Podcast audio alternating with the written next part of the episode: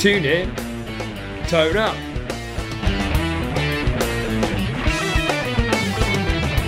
Your one stop shop for guitar tricks, tips, techniques, and advice.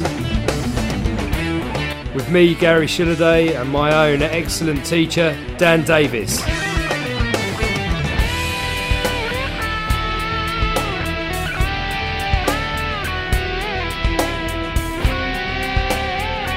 In episode 15a, Dan and I look a little at theory again, specifically the benefit of learning scales on one string and the advantages of spending time gaining a good musical knowledge.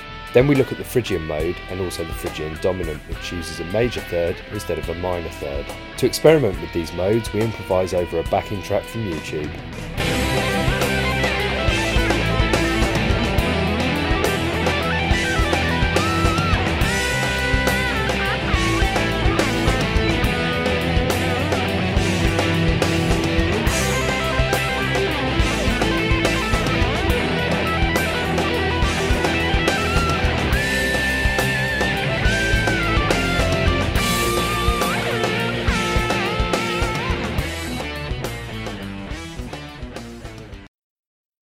Following on from uh, what we've done on modes before, I think maybe we could look at the Lydian mode, Mm-hmm. uh, and it also possibly if there's anything on uh, other modes or modes of the pentatonic, harmonic minor, maybe something a little bit more advanced. That would be great to look at anything. you like did that. mention as well, it's sort of like learning scales on on a single string. yeah, That's certainly something that can be can be done, and maybe we should look at the the validity of that and how that might figure in our practice regime. And this is probably going to be a little bit more of an advanced session, I'm thinking. yeah. Hopefully with something usable as well. so- Yeah, I mean, last time we we looked at the modes that are kind of the, the path most travelled by. So we- we're going to look at some of the, the modes that maybe we're going to use a little less.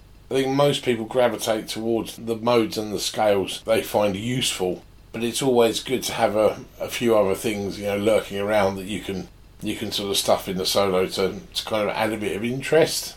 Now you mentioned about working out those scales on one string. What would what do you think would be the advantage of working out a scale on one string as opposed to a number of strings? Yeah, I was thinking about this earlier. We have talked a little bit about um, reverse engineering the scales so you can look at the intervals Mhm. and the intervals become really clear. If you've just got the, the scale or mode on one string, you can really Mhm. see where the semitones and the tones and the whole tones, tone and a half, maybe even. In, in, in some respects, it- you know, often the piano I use as an, a good example of a very visual instrument. Everything's laid out for you, Hmm. and every group of 12 notes is identical to the next. So, you know, regardless of what octave you're playing in it, it doesn't really make too many odds, really. Whereas with guitar, while there is an element of that once you fully understand the fretboard, you do have to kind of go find. While there are repeats, things like the B string being tuned slightly differently throws things out. Yeah, everything else being tuned to a fourth, and then the B string being tuned to a major third, and then the E string at the top being tuned back to a fourth again.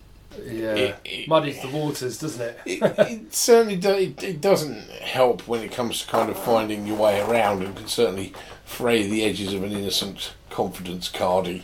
yeah, yeah, I know that feeling. Where I think the guitar is good though is if we are looking at a scale, let's take a scale for example, C major on one string.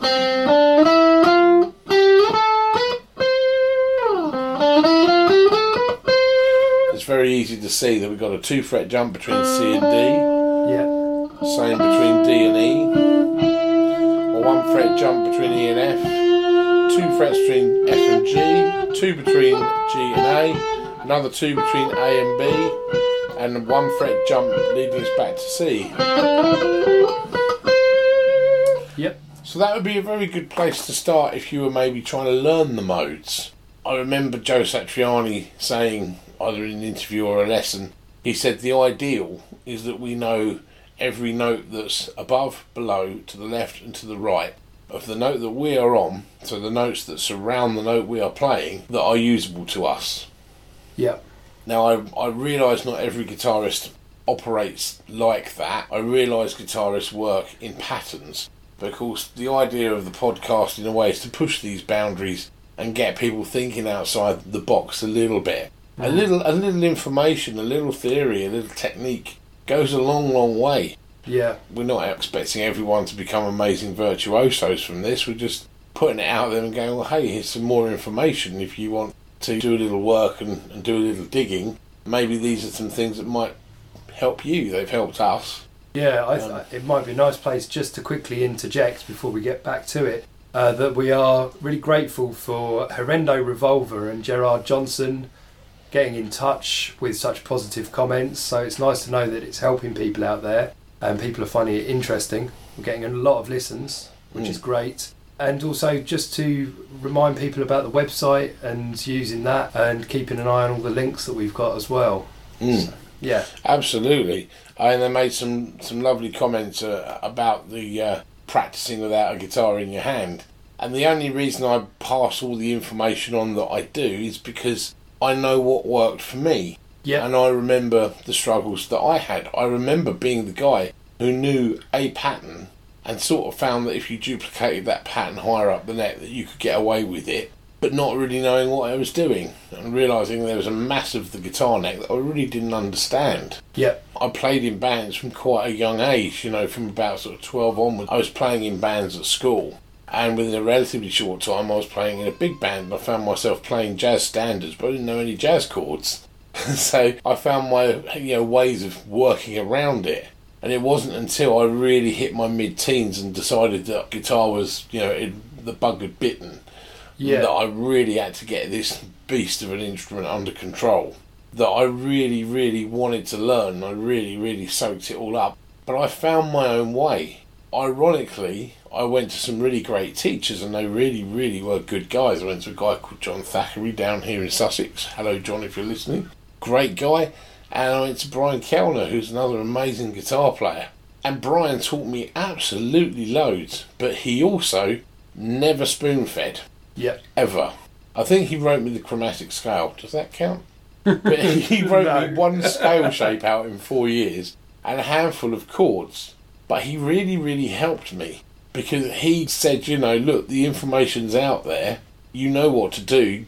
Go and find the information. Go and find out what the scale shapes are. Work it out for yourself. You're not stupid. You've got a pair of ears. You're a good guitar player. Go and do it. And that's how I understand how to do it because I've been down that road. Sometimes I think, and this is going to make me sound like an old git, apologies, people. In this day and age, we live in an age of information overload. The internet highway is full of advice, good, Yeah. bad, and indifferent. Even before that, guitar DVDs, teaching DVDs, and all that sort of swamping the shops. When I was 18, and we had VHS videos in a music shop that I worked in, and, you know, and they showed you how to play the guitar. Yeah, Um, but sometimes it's sort of information overload. You know, we can get spoon fed, spoon fed, all of this stuff, but we're not really understanding what we're playing. So we're playing, but there's no backbone to it, there's no understanding. So if you were to ask someone, oh, what key is your solo in that you're playing? Oh, I don't know, I followed the tab. Well, that's great that you can play that solo, but you're not going to know how to play along with anything else. yeah, So actually having a musical theory, a, a bedrock of understanding that you have figured out yourself and figure it out in a way that you understand that resonates with you. Because that's what I did. I got out a piece of paper and thought, okay, C major, that's my starting point, that's my, my benchmark. Let's go with that, and then we'll see where that leads. And that's how we came to the, the last podcast. and I've been looking at it, and I, I, I can vouch for the, for the method as well. I mean, I, I do like theory, to be honest. So uh, that probably sets me aside from loads of people Well, because uh, a lot of people probably find that quite boring. But I do quite like reading about it. But to read about it and to write things out are 2 Mhm. different things. So Thing is, even if only one person listens to this podcast and goes away and learns the C major scale everywhere, that person's understanding and knowledge will have hopefully been assisted and they'll know the guitar fretboard far, far better than Yeah. the next guy, even just by learning one scale. Because if you can see where D is and you can see where C is, there's a damn good chance that C sharp rests between the two.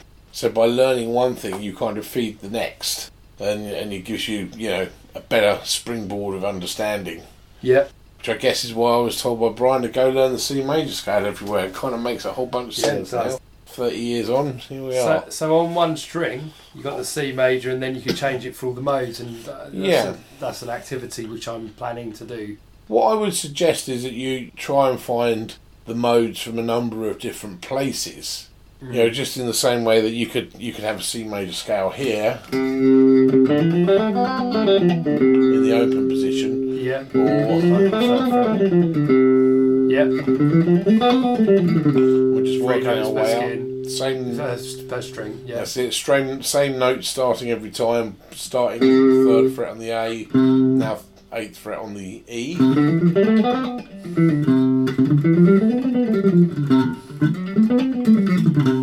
And so on. You know, being able to kind of go from every different point. That's something else you can you can do. Yeah. Or sort of learning the modes and then learning the notes from that mode over a couple of strings. So you've got something usable then that you could use for a lick. I have actually been doing that. I, Ah, I've right. been, um, He's ahead of the game. I've been taking. Uh, yeah, no, you you you'll quite like this, and maybe people out there will take this as an exercise as well. But what I've actually been doing is playing the C major scale there, then going Dori, then going Phrygian, and so on. And then second I finish with that, G. yeah. So I'm doing this, and then D. And I've been trying to call out the notes a bit as well while I do it. It's all helping people. Try it. It's a it's a funny thing, isn't it? It, it? it is one of those things that gradually opens up. It's like learning to read and write in a way. It's yeah, these are your your basics, your basic tools, which enable you to say something on the guitar. You know, if you don't feel you need that vocabulary, if you're maybe doing a form of music where you're hammering the guitar in a different way and that speaks all you need to say, like the Kurt Cobain kind of thing, then that's cool too, you know. It's about the kind of vocabulary that you want on the guitar. You know, if you're doing jazz fusion or something like that, you're going to need as pretty much as wide a vocabulary as you can possibly get, both rhythmically and note wise. When it comes to, you know, playing on a pop track, you're going to have to have a, a real good sense of kind of what doesn't interfere with the vocals and kind of what makes the track kind of rock along and groove and what makes people's foot tap, what makes people want to get up and dance. You're playing kind of a heavy rock track, you want something where the, your rhythm playing is nice and tight and, and your lead playing adds a dose of, of excitement and explosive quality to the track. Every different kind of musical genre requires a different approach. And there is still that thing after learning a whole bunch of stuff there are still some guitar players like Mark Knopfler's probably one one of the the guys who can play Dave Gilmour and other who can play a handful of notes if that and they're just bang on and you go do you know what you've just said you know what's taken me 500 notes to say you've said it too there's room for everyone in that equation what What is good is, and maybe I'd encourage people to listen to another podcast as well. No Guitar is Safe by Jude Gold. His interview with Rusty Cooley, he's really reaffirmed a lot of the things that you've said Mm. as well, particularly on the rhythm, talking about rhythm coming first. That came up really strongly out of his interview. And also talking about learning lots of styles. I mean, he's a proper metal shredhead, mm. but he was talking about wanting to be able to play fusion Mhm. because that would bring stuff to it. And he, he did say at one point, if you want to get get paid in music or guitar playing, then the people that get paid are the people who can play lots and lots of different styles. lots of different styles, and you you know, Yeah. and, and also you know, writing as well, being able to write. A lot of people are probably not aware that John Five, quite a well-known rock rock player, but he also does a lot of country stuff. He used to play with Marilyn Manson, and uh, he had his own group as well, which I think were called Loser or something like that. But great player, awesome player. You know, his country stuff and his rock playing is is astoundingly good. But how he used to pay the bills was he was a staff writer for a Right. big record company. Right. So he would sit there churning out pop songs and stuff. And that's kind of how he got his foothold in music and did it for a living. And then joined Marilyn Manson. Brilliant. Yeah. you, you know, you just. You to just rock the room, yeah. yeah, you know, but that, that's that's how he Brilliant. put food on the table. I think he was a staff writer for EMI or something like that. One of these guys who's basically he's on a payroll just to write music. Yeah. That's all he does. Quite be stressful for me. I don't know about for you. So you, you know, to do that, you've got to have a good understanding of different styles, a good understanding of what works. yeah, There's lots of different kind of aspects to music, and and all of this theory stuff is really really useful. But as I say, it really depends on the player as to how much they want to apply, how deep they want to dig, and what they want to do. So what we're going to look at, I think, is some of the the path less travelled by modes. yeah. Okay, great. So we're going to look at some Phrygian and Phrygian dominant. Now I'm going to explain the basic difference while my computer here is getting its stuff together. The Phrygian mode is the third mode of the major scale. Now if you play Phrygian just as it is, so like say we're in E, good old E, if we were to play the Phrygian mode, it'd be like C major. No flats, no sharps. E, F, G, a, B, C, D, E. Now, if we raise the G to a G sharp, Yep. we get Phrygian dominant. Okay.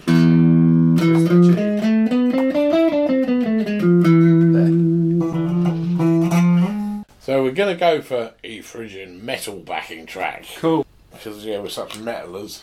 Me with me no hair instead of me long hair. Me with my mop. Nice. yeah. I wish I had a mop. My Noel Gallagher.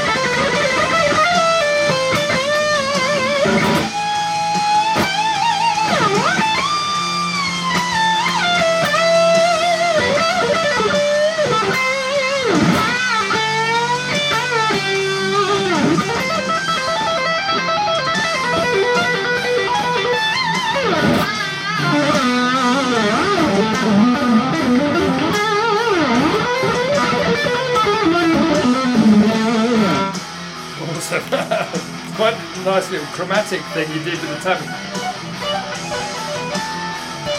I won't try. I can't remember what I did, but that's it.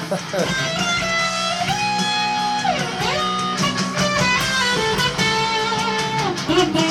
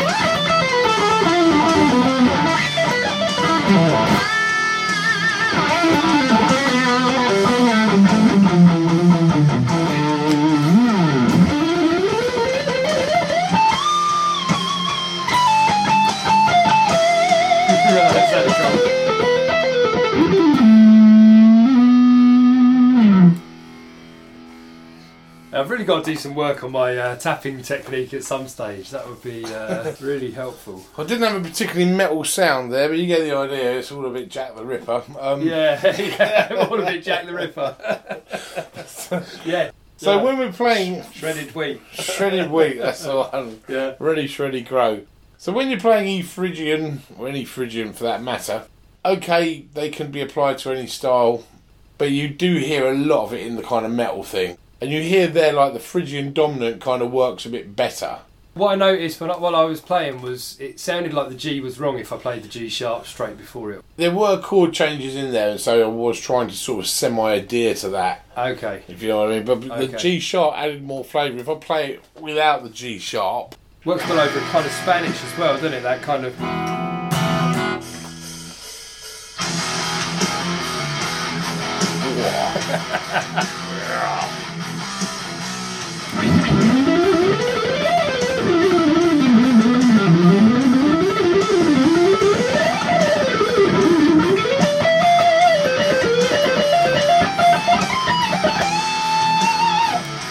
straight Phrygian. Yeah. Now